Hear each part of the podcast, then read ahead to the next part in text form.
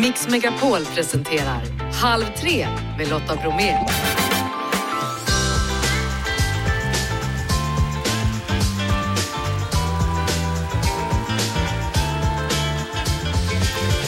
Hallå där och varmt välkommen in i Halv tre-studion. I dagens mix Magdalena Forsberg dagen efter priset på Idrottsgalan. Skådisen Ruben Salmander satsar på sin dröm, musiken. Tobias Karlsson, dansare, koreograf och författare är dagens gäst. Hörrni, det är kallt i New Delhi. Indien går från plus 40 grader till runt nollan. Och dessutom så blir det tisdagsteknik med Martin Appel och vi kollar vilken familj Västmanland som ska med på fjällkalaset. Hörrni, nu kör vi! Hörrni, kollade ni igår nu då på Idrottsgalan? Hon var ju lite nervös Pernilla Wiberg men blev lugnad av att hon skulle göra den här galan ihop med Måns Zelmerlöw och mycket riktigt det blev en duett och hon klarade det alldeles utmärkt. Och den stora vinnaren igår då blev Nils van der Poel, han vann det mesta men han vann inte hederspriset för det vann faktiskt Magdalena Forsberg. Eh, vi snackade med henne förra veckan då hon var här med Tobias Karlsson, dansare. Då pratade de om motivation som de har skrivit en bok ihop om. Och eh, Tobias Karlsson han dyker upp i programmet efter klockan 15 men för en stund sedan så ringde han och jag Magdalena Forsberg för att kolla läget så här dagen efter när hon hade fått pris alltså utdelat av Anna-Karin Sidek och Helena Skytten. Magdalena. Hej Magdalena, det här är Lotta Bromé. Hej, Hej, Magda, det är Lotta. Tobias Karlsson också. Hallå! Hallå! Vi bara ringer för att kolla att du mår okej efter gårdagens fest, efter priset. Ja, ja, jag var toppen. Ja. Hur mår du? Jag mår jättebra och Tobias mår också bra. Ja, och stort grattis! Alltså, du fick alltså hederspriset igår på Idrottsgalan. Hur stort? Det var jättestort, eh, superhäftigt, men också lite märkligt att få ett pris 20 år drygt efter man har slutat att tävla. Vad jag fäst mig vid var att det var så himla perfekt tajmat med minnet av din mor. Ja, Precis, det var, det var faktiskt den 16 januari som, som hon eh, somnade in för exakt sju år sedan. Så att, eh, nej, men det kändes fint. Det var som att eh, hon var med mig. Sen vad jag tyckte om var eh, prisutdelarna. För det var verkligen det som har hänt efter att du slutade. Då kom alla de här framgångarna med de här två. Ja, nej, men alltså när jag såg Helena och Anna-Karin att de gick fram där på scenen så tänkte jag, nej men alltså nu börjar jag verkligen börja Vilken grej, alltså, det, var, det var så kul att det var de två. Jätte, jätteskoj, det uppskattas så mycket. Du och Tobias var ju här i förra veckan då, då pratade vi om det här med motivation och så. Är det här också en motivation för dig, att man får ett erkännande för någonting som man har gjort för länge sedan? Ja, alltså, det är klart att det ger ju mycket positiv energi, så är det ju. Kanske få den där lilla extra kicken så att man, eh, man blir lite extra motiverad, så är det ju. Och sen var Wolfgang Pichler med där också på ett hörn. Ja men självklart, självklart inget pris utan Wolfgang Pichler, han är ju helt fantastisk. Jag ska ringa honom nu idag här och, och prata. Det var någon månad sedan vi pratade så att nej men nu är det dags för ett långt Wolfgang-smyck igen. Magdalena Forsberg, stort grattis till hederspriset på gårdagens idrottsgala och eh, lycka till med allt framöver. Tack så mycket Lotta, ha det bra. vi ses Hej. snart. Puss puss! Hej. Hej hej! Halv tre med Lotta Bromé på Mix Megapol.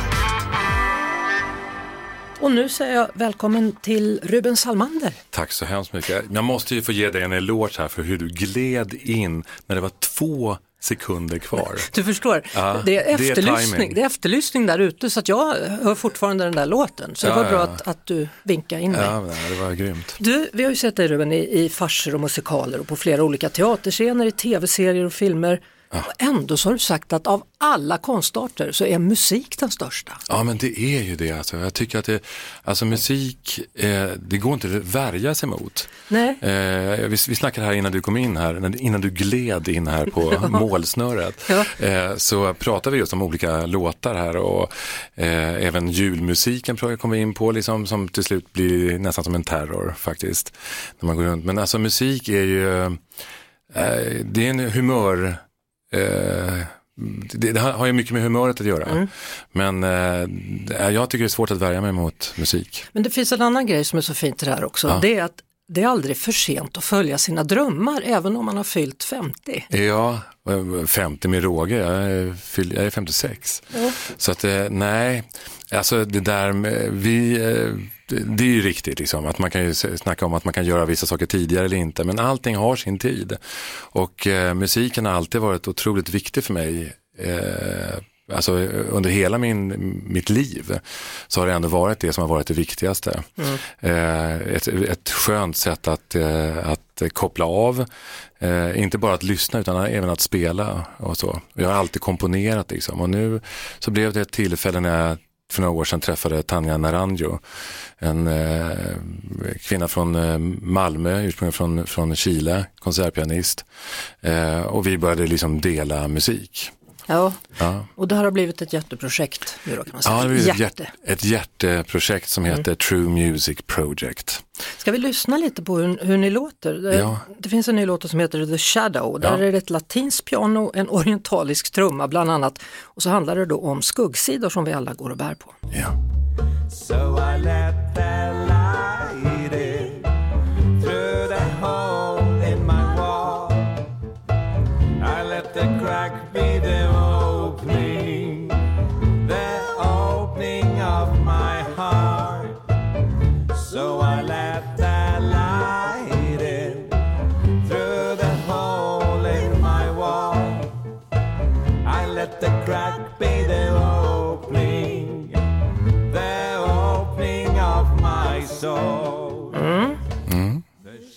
The Shadow, alltså en låt där ni vill förmedla känslan av att vara på ett rökigt danspalats i Havanna sent på natten. Jag kan Ja. säga att ni lyckades. Ja, gjorde vi det? Ja, tack. varför just det? Nej men alltså, eh, alltså den musik som vi har skapat den, den är ju liksom en del av vilka vi är. Eh, det är latinsk musik, det är judisk musik, det är pop och det är rock och det är eh, alla möjliga och även klassiska influenser. Eh, och när, den här, när jag gjorde den här låten så, så hade jag lite grann en sån feeling liksom av att det var ett gammaldags här 50-tals eh, liksom. Och alla gästerna hade redan gått hem.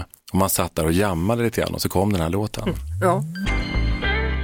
Vi pratar om True Music Project som du har tillsammans då med Tanja Naranjo. Vi pratar Mm. drömmar och jag skulle nu få dig att berätta om hur hon hittade dig. Det var när du satt och spelade piano, hon var inte nöjd eller? Ja, jag vet inte om hon, alltså, vi var med i samma produktion på Göteborgs stadsteater och jag brukar gå in ibland och koncentrera mig i ett reprum och sitta och, och lira piano. Och då hörde hon musik och öppnade dörren lite försiktigt och, och tyckte om låten som hon hörde och så gled hon in och så tittade hon på hur jag spelade piano. Jag är ju, det är ju hemmasnickrat liksom. Så hon förfasades över liksom min, min handsättning. Hon bara, Va, vad gör du då? Säger hon liksom. Så här, hur, hur får du ihop det där liksom? eh, och så började vi att eh, bolla idéer. Så numera då, får du spela piano eller har hon tagit över det helt och hållet? Ja, det, är, det är ju framförallt Tanja som spelar. Hon spelar ju alldeles utmärkt. Jag spelar lite grann. Eh, jag spelar lite, lite eh, klarinett och lite eh, piano och sådär. Men eh, sången framförallt. Men det, det är kul det här, ni är från olika kulturer, hon är från Chile, du har judiskt påbrå Ja. och vi hörde just en, en melodi som lät som den var från Kuba. Ja. Ja, hur, hur, Ja men det är liksom, eh, vi, har, vi går på känsla liksom. Alltså, I drömmen så ingår liksom att gå på det som vi vill göra, det som vi vill dela med oss av. Eh, och då blir det en blandning av allting. Eh, och därför blir det också lite grann eh, lite svårt att sätta fingret på vad det här är för någonting. Men det är väl någon, någon blandning av väldigt många influenser som helt enkelt. jag tänker också, du är född i Sverige men du har ursprung i Odessa i Ukraina. Ja, på farfars sida eh, och på andra sidan så är det statslöst eh, Polen, Ryssland. Har du någon kontakt med någon i Ukraina nu? Nej, eller? inte längre. Det är inga av mina släktingar som bor kvar. Nej. Ehm, Men det måste väl ändå beröra dig? Precis som det berör oss alla. exakt, givetvis är det så. Ja.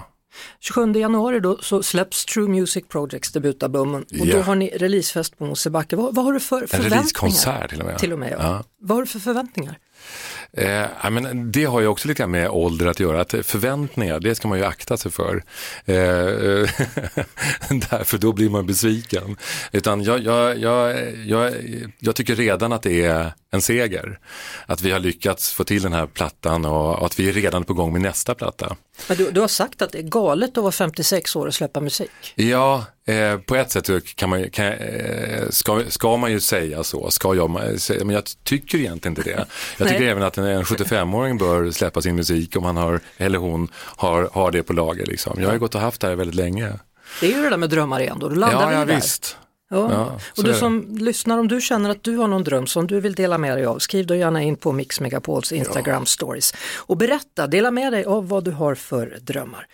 Ehm, för övrigt, du är också med i, i The Playlist på Netflix som ju handlar Ja. om Spotify. Ja, just det, precis. Er musik lär väl dyka upp där kan jag tänka då? Ja, ja, på Spotify ja. ja. absolut, absolut. Ja, så är det. Lycka till med musiken och hälsa Tanja och stort tack för att du kom hit Ruben Tack. Salmander. Tobias Karlsson, dansare, koreograf, eh, författare. Jag tänkte vi börjar med lite ja och nej-frågor. Ja. Shoot. Har du vunnit Let's Dance? Ja, Med? med Tina Nordström eh, 2008, så det börjar bli dags igen. Har ni hunnit träna inför igår, du och din nya partner? Eh, ja, absolut. Tänker du tala om vem du ska dansa med? Nej, Har du tagit brons i World Cup i dans? jajamän. Kan du dansa ballett? Eh, mer eller mindre, jag har haft ett år i alla fall av balettträning. Visst tog du kurs i USA när du var där? Jajamän, det gjorde jag, ett helt år. Men det var inte därför du var där egentligen? Nej, jag skulle absolut inte dansa överhuvudtaget. Jag skulle absolut inte dansa, jag gav dansen skulden för allting som var dåligt i mitt liv just då. Så jag skulle absolut inte dansa. Mm, du skulle åka motocross och bli mer manlig, var det så? Macho. Macho. Har du varit mobbad? Ja, Har du bestigit Kilimanjaro? ja två gånger. Vann du hela Sverige bakar? Nej, men det var tätt på.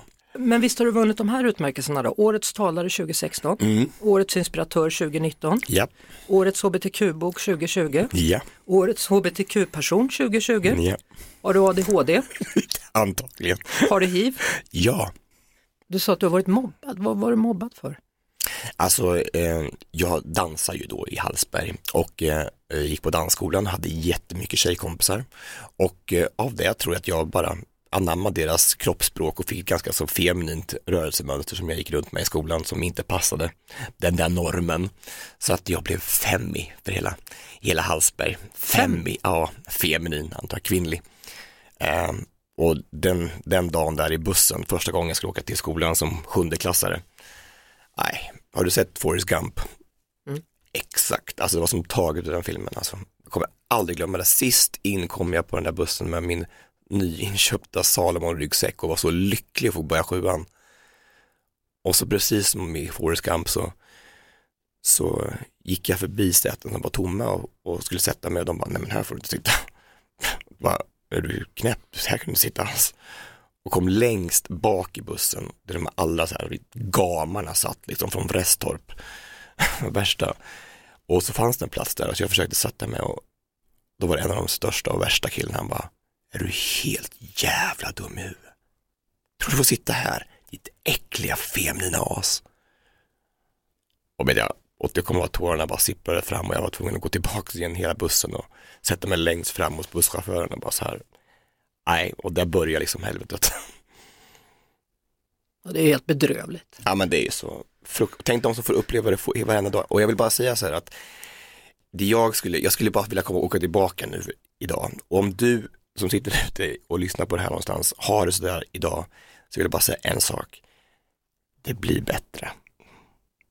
Du kommer inte alltid gå i 7C. Och du kommer inte alltid att bli vald sist på något fotbollslag och bara någon säger bara, äh, ni får honom också. Eller så här. Det, det blir bättre så ge inte upp.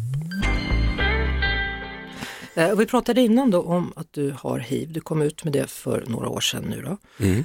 Du hade känt på dig att någonting var fel men ändå så, så drog du dig för att gå och göra det där testet. Eller kanske just därför. Mm, ja men alltså vi människor är ju bäst på det. Alltså när vi befarar någonting och är rädda för någonting så, så är det bättre att stoppa huvudet i sanden och bara strutsa allting och kanske försvinner om vi har tur. Och det gjorde jag också, det var faktiskt ett halvår. Jag kände att någonting var fel i kroppen, jag hade konstiga svettningar på nätterna och så där en, en solig augusti morgon gick jag till venhälsan i alla fall och tog det testet och trodde i min enfald att det här kommer att vara som vanligt. Jag- går dit och får ett negativt besked då, att det som, alltså man blir glad och bara, då kan man bara fortsätta. Men den här dagen var lite annorlunda när eh, sjuksyster då sa att eh, det här ser inte bra ut på testet. Så då, då, då slocknar ju allting och bara ridån går ner och så bara, hej då ridån och så tänker man det här det var slutet liksom. Alltså den känslan måste ju vara att, att marken bara försvinner eller? Ja, det var så. Jag blev så irriterad på mig själv, för jag har ju som vänner som lever med hiv. Jag har varit rädd för den här, den här sjukdomen i hela mitt liv och så kunde jag ingenting om det. Vad, vad innebär det att leva med hiv? Ja, 2017 var det här då. Och jag hade blivit så arg på mig själv. För jag visste inte då att man tar bara en tablett om dagen och då är man medicinskt friskförklarad. Man kan leva precis som vanligt. Så att det är ju helt fantastiskt att vi lever 2023 och inte 1980. Så att vara bög då, hur svårt var det för dig att komma ut som homosexuell? Ja men den är ju inte, det är ju inte kul. Fast när jag vet att jag har de bästa föräldrarna i hela världen, de är världens finaste, så det där tvivlet att de ska stå kvar när man säger orden jag är bög. Det tror jag alla barn som känner sig annorlunda och ska berätta någonting så här stort för sina föräldrar känner. Och jag också. Och eh, i början så var det ju inte lätt. Alltså mamma, mamma kommer liksom från Sanahe som ligger utanför Hallsberg liksom i Närke och kommer från en bondfamilj. Jag tänker att jag vet nu så här efteråt att hennes enda referens till homosexualitet när jag kom ut, det var en gubbe som bodde vid ICA-butiken i Lilla Östansjö där vi kommer ifrån, som de kallar för bögen vid affären. Liksom. Så att, och jag tror inte att någon mamma vill att ens barn ska växa upp och bli kallad för bögen vid affären. Hur nervös var du då när du skulle säga det? Ja men det är ju det, är ju det största som, det handlar ju om mig som person. Att jag ska få vara den jag är.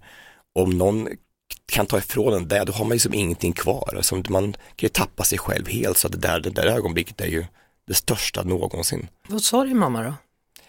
Ja men alltså, det är så många mammor som säger helt fel sak. Alltså jag vet att de vill väl och det är bara för att de känner att jag ska inte behöva gå en omväg i livet. Det sista en förälder vill är att ens barn ska behöva sätter på hinder i vardagen. Och de vet ju att det här innebär en omväg, oavsett om de vill eller inte. Mamma sa dumma saker, typ, det är inga barnbarn och bara tänkte tänk på alla sjukdomar och alltså, vad ska folk säga? Och så var det så fint då för att hon, jag hade fått en, en bok i julklapp av Kalle Norlén som heter Bög så funkar det, som jag tror att alla, alla bögar i hela Sverige har läst, i alla fall om man är över 30. Och så en dag så kom hon in, jag skulle gå och sova, så kom hon in i mitt rum och så hade den här boken hårt pressat över bröstet. Och så såg jag bara tårna rann på kinderna på henne och hon lilla hon skaka. Och så, så bara, hon kämpade för att få ut ord överhuvudtaget. Och så bara sa han, det finns en, en sida i den här boken som där det står tio saker som du inte ska säga till din son när han kommer ut ur garderoben. Jag tror, jag tror jag fick med nio av dem. Och så bara, förlåt. Jag älskar dig så mycket. Du är det bästa jag har. Jag, jag visste inte bättre. Och, och så fick jag liksom den där kramen som jag hade liksom väntat på, längtat efter i tio års tid, när kramen av bekräftelse. Och, ja, det var det största ögonblicket i mitt liv. Halv tre med Lotta Bromé på Mix Megapol. Tobias Karlsson är det som är dagens gäst och vi pratade alldeles nyss om då när hans mamma kom in och sa att hon älskade honom och att hon hade läst en bok där hon förstod att man kanske inte bekymrar sig så jättemycket men det är helt okej att göra det ändå för man blir ju orolig som mamma. Ja, Även om man kanske inte är jättebra stöd. nej precis. Och jag får ofta den frågan, föräldrar som frågar mig hur ska, men hur ska jag stötta mitt barn i det här? Om, om det skulle vara så att de är en medlem av hbtq-familjen eller hbtqi plus-familjen. Och jag tror bara att, att man i förbifarten bara kan slänga ut sådana här saker som att oavsett vad du gör i ditt liv, vem du är, så kommer jag alltid stå här och älska dig. Och det, det räcker. För jag tror, jag tänker om, om man har det i bakhuvudet att jag får vara vem jag vill, kanske man slipper en del av den där ångesten.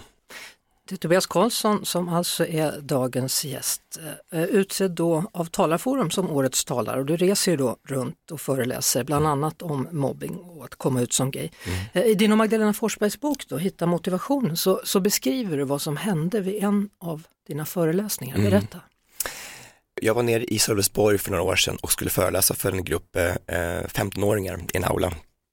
Och eh, när jag då kommer till det här mest sårbara ögonblicket i mitt liv som ni precis fick höra lite om, om när jag kom ut för min mamma. Och det är som knäpptyst i den här aulan. Man kan höra en nål falla. Så är det två stycken elever som reser sig resolut upp och går demonstrativt ut ur lokalen på grund av det här med homosexualiteten då. Och det är svårt som föreläsare att inte ta det personligt när det här, det handlar ju om mig, vem, och vem jag är på något sätt. Så att eh, jag blir så irriterad och jag, och jag fattar inte hur man kan vara så, ursäkta, jävla respektlös liksom och gå ut när det är som allra mest sårbart. Och jag kan inte släppa det, så efter föreläsningen så, så går jag till rektorn och säger, men vad var det för vilka, vilka två idioter liksom, går ut alltså, vem gör så liksom? Och den här rektorn han bara ler tillbaka. Alltså han bara, ja, de gick ut. Men eh, de är fem i gruppen och tre satt kvar. Och vad var det för grupp? Ja, de var tydligen då med nazistisk bakgrund och påbrå så att Alltså han tyckte det bara var helt fantastiskt att faktiskt tre stycken satt kvar i den där aulan så att man vet aldrig hur man påverkar och vilket frö man sår. Du, hur laddad är du inför årets Let's Dance? Det ska bli jättekul med årets Let's Dance faktiskt. Jag får inte säga mig vad jag är med än men jag, eh, det, ska bli, det ska bli kul om det, om det blir så. Tobias Karlsson, dansare, koreograf och författare. Stort tack för att du ville komma hit till Halv tre och berätta. Så trevligt att vara här. Alltid kul att ses. Kram på dig. Halv tre med Lotta Bromé på Mix Megapol. Vad jag drömmer om? Jo, jag drömmer om att faktiskt bygga en bastu. Det skulle jag tycka vore toppen. Alltså fatta när de där kalla sommarnätterna kommer eller kvällarna och man känner att nej, kan man inte gå in lite nu? Jo, det kan man. Så går man in där och sen hoppar man bara rakt ner i vattnet när man väl har värmt upp sig. Eh, ni är flera stycken som har skrivit in, bland annat då Anneli i Varberg. Hon har skrivit om att hon vill lära sig ett nytt språk framöver. Hon skulle vilja lära sig portugisiska för att kunna tillbringa tid på Algarvekusten och sen lära sig mer om keramik. Och ni vet ju att Ruben Salmander, han var ju med i vår förra timma och berättade om sin dröm. Ja, 50 med råge, jag är, jag är 56. Så att eh, nej, alltså det där med, vi, eh, det, är ju riktigt liksom, att man kan ju snacka om att man kan göra vissa saker tidigare eller inte, men allting har sin tid. Och eh, musiken har alltid varit otroligt viktig för mig. Eh, Alltså under hela min, mitt liv så har det ändå varit det som har varit det viktigaste. Eh, ett, ett skönt sätt att, eh, att koppla av, eh, inte bara att lyssna utan även att spela och så. Jag har alltid komponerat liksom och nu så blev det ett tillfälle när jag för några år sedan träffade Tanja Naranjo. Mm, där hörde ni alltså Ruben Salmander som i vår förra timma berättade om sin dröm som han nu uppfyller trots att han är en bit över 50 som han sa, alltså att spela och göra musik. Nils-Erik, han har skrivit in, han har alltid drömt om att anlägga en ordentlig matträdgård. Fortsätt gärna att skicka in dina drömmar till halv tre på Mix Megapols Instagram stories. Sen ser jag här också att Elisabeth Johansson hon drömmer om att aldrig mer behöva vara orolig för ekonomin. Det går också bra att skriva. Skriv då till lotta snabel-a mixmegapol.se. Halv tre med Lotta Bromé på Mix Megapol. Och ni har en kompis som just nu befinner sig i Indien och där förlänger man nu vinterloven på grund av att det är så kallt. Och jag tittar på filmer som man skickar mig från New Delhi och ser att människor där går i Ja, i bästa fall då så går de ju i vinterjackor. Eh, och det är ju bara något år sedan som de hade temperaturer på mellan 40 och 50 grader. Och nu alltså, nu går det neråt mot nollan, något som de inte är vana vid, i alla fall inte i New Delhi. Med oss nu Mattias Fridahl som är forskare i klimatpolitik vid Linköpings universitet. Välkommen till Halv tre. Ja, tack. Ja du, vad säger du? De går alltså från eh, temperaturer på mellan 40 och 50 grader och nu är det ner mot nollan i Indien. Ja, det, vi kan förvänta oss ett eh, extremare väder i ett förändrat klimat och det är det vi ser, redan nu ser tecken på. Men väder är också väldigt ny, nyckfullt, alltså väder varierar. Vi förväntar oss ett visst väder i ett visst klimat och inom det klimatet då så kan vädret variera väldigt, väldigt mycket. Eh, så att eh, det vi vet är att väder kommer att bli extremare och extremväder kommer att bli vanligare och de extremväder vi kommer att uppleva i ett förändrat klimat kommer också att bli kraftfullare. Så den trenden är väldigt, väldigt synlig och det är skyfall, det är torkade värmeböljar, det är orkan och så vidare. Men eh, sen är det alltid svårt att säga om ett visst specifikt väder, om det beror på ett förändrat klimat eller om det bara är ett nyckfullt väder. Du var ju med då på FNs klimatkonferens COP27 i slutet av förra året. Hur, hur gick diskussionerna där? Vad sa man? Ja, då får man liksom skilja på FNs klimatkonferenser och toppmöten och så å ena sidan och de mandat och dagordningar som de har att förhandla och eh, den stora frågan om klimatkrisen å andra sidan. Och tittar man just på partskonferensmötet, eh, FNs COP-möte då kring klimat i Egypten, ja men då gick det väl skapligt bra ändå. Eh, med en stor överraskning redan i början av, av konferensen där man omförhandlade dagordningen och började prata om en fond för skador och förluster. Alltså de skador som uppstår i ett förändrat klimat och de förluster som uppstår när klimaten förändras då, som eh, en effekt av negativa konsekvenser av ett förändrat klimat. Mm. Och där kom man ganska långt, man pratade om eh, utsläppsreduktion, kom inte riktigt lika långt där i, i formuleringarna och så vidare. Men parallellt med vad man gör inom FN och de mandat som finns där så, så pågår ju den globala klimatkrisen och där behövs ju ambitionsnivå i klimatarbetet och det hade man inte särskilt mycket på dagordningen för just det här toppmötet då, utan mm. det, det, sker parallellt. Det, det, finns ju de som säger att det inte pågår någon klimatkris och att det är inga fel på de här grejerna. Ja, då får man nästan vara blind tror jag, eh, åtminstone blind för vad vetenskapen säger. Så att eh, det, det, finns otroligt mycket kunskap idag om den klimatförändring som vi redan nu kan mäta upp och se och eh, också kunskap om den klimatförändring som kommer att komma om vi inte minskar våra utsläpp.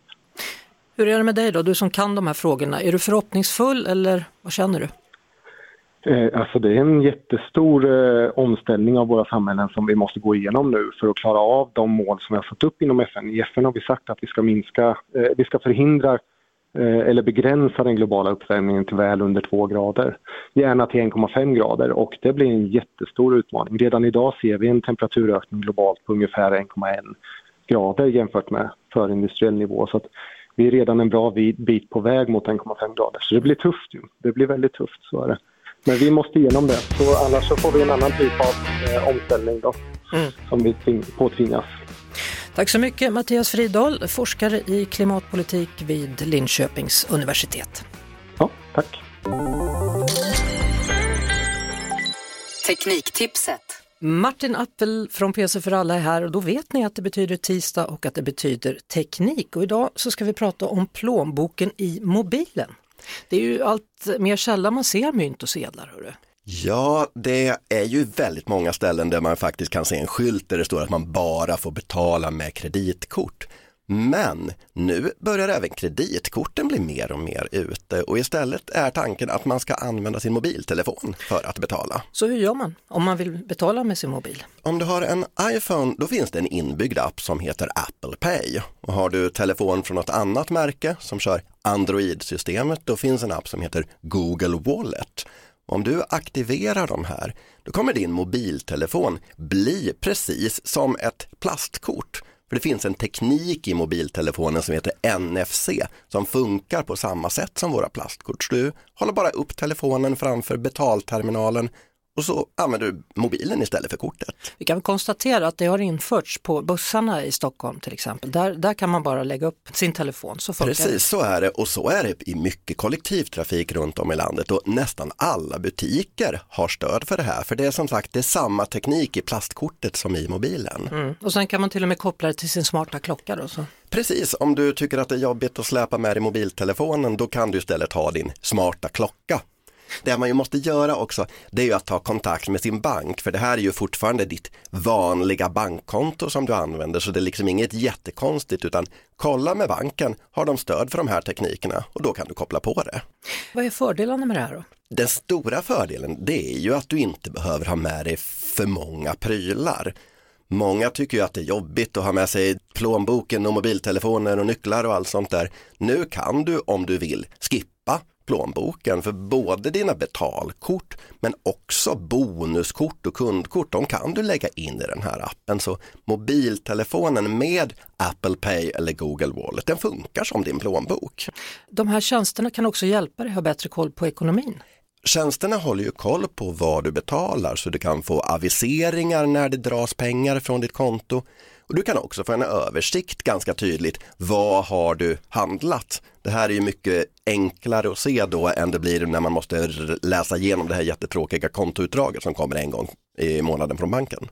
Då har vi pratat om framsidorna, det finns säkert en baksida också. Finns det risker? Det finns det absolut och jag skulle säga den stora risken det är ju att man så att säga lägger alla ägg i en korg. Om mobiltelefonen slutar funka, då kan du knappt göra någonting, du kan inte ens betala. Så om mobilen inte längre har något batteri eller om den blir stulen eller om du glömmer den, då blir du ju ganska utsatt. Samtidigt kan väl vem som helst egentligen sno den här telefonen då och blippa? Så är det. Det här är ju samma blippfunktion som du har i dina kreditkort. Så att små betalningar, de behöver man ju inte ens ange någon kod. Men som sagt, det här är samma problem om någon stjäl din plånbok och du har aktiverat den här blipptjänsten. Då kan man ju ta ditt kort och göra små köp upp till några hundralappar. Mm. Sen när det blir dyrare köp, då måste man ju liksom äh, slå in en kod och här har ju egentligen de här apparna större säkerhet för där måste du också bekräfta ditt köp med fingeravtrycket om telefonen har det mm. eller en pinkod. Alltså sen kan man ju förstås fundera, vart är vi på väg? För det är väldigt många som inte riktigt hänger med i all den här tekniken. Absolut, och det här skulle jag säga, det är ju det stora problemet och då är ju det inte kopplat till just mobila betalningarna utan också till plastkorten. Kontanterna håller på att försvinna. Vi ser de här skyltarna i butikerna, bara kortbetalning tillåts. Många folk hänger inte med i tekniken och många folk tycker ju också att det känns otryggt med det här. Man vill betala med kontanter och då är det ju konstigt att man inte kan göra det i Sverige. En jäkla fart in i framtiden du. Verkligen så. Mm, Martin Appel är tillbaka igen om en vecka. Då blir det teknik som handlar om smarta lås. Vi ses då. Halv tre med Lotta Bromé på Mix Megapol. Hörrni, nu börjar det dra ihop sig här. Mix Megapols fjällkalas är ju större än någonsin. Vi ska ta hela Sverige till fjällen då. Minst en familj från varje landskap kommer att följa med. Härlig skidåkning, fantastisk musik på kvällen, på scen Arvingarna, Marcus och Martinus och Molly Hammar. Och Mix Megapol står för boende i egen fjällstuga, skidor, skidpass, skomat och vår partner då Leksands knäckebröd skickar också med en ryggsäck full med knäckebröd och dessutom då så kanske vi ses i backen eller någon annanstans. Mix Megapols fjällkalas. Och om du vill vinna det här då anmäler du dig via mixmegapol.se och så lyssnar du så småningom och så märker du om det blir ditt namn som kommer upp. Det är ju några på gång här. Jag tänkte kolla med en av dem hur läget är. Sara Karlsson i Västerås, hur är läget? Ja, oh, det är jättebra. Hej Lotta! Hej, hej! Vad gör du hej. på eftermiddagen så här? Eh, jag hoppas att du ska ringa såklart. alltså du har gjort det? Ja. ja. ja. Vilka ska åka om det blir du som vinner? Vilka åker med då? Eh, familjen. Min man, eh, mina två barn, Alice och Anton. Mm -hmm. Hur gamla är de? Eh, 12 och 17. Jaha. Hur gammal är du? 39. 39. Jag fyller 40 snart så det blir ju bra läge att kanske fira det då. Eller hur? Fjällen. Men ja. du, är du bra på skidor? Nej, det skulle jag väl inte påstå. Men barnen och mannen är desto bättre. Ja, ja. Så, så du tänker mer att du sitter där och bara myser och så hoppas vi på lite sol och sen ja, bara ja, en härlig, härlig stund. Ja. Det vore toppen. Men du, Sara. Det är mycket ja. som ska hända där uppe. Det är ju Arvingar och det är ju Molly och det är ju Marcus och Martinus. Orkar du med det som snart 40-åring? Ja, men skojar du? Verkligen. det är klart att du gör och det är klart att du ska åka Sara. Sara. Nej, gud, tack. Varsågod, stort grattis. Tusen tack Lotta. Då är det bara att börja packa och så ses vi där uppe så småningom då.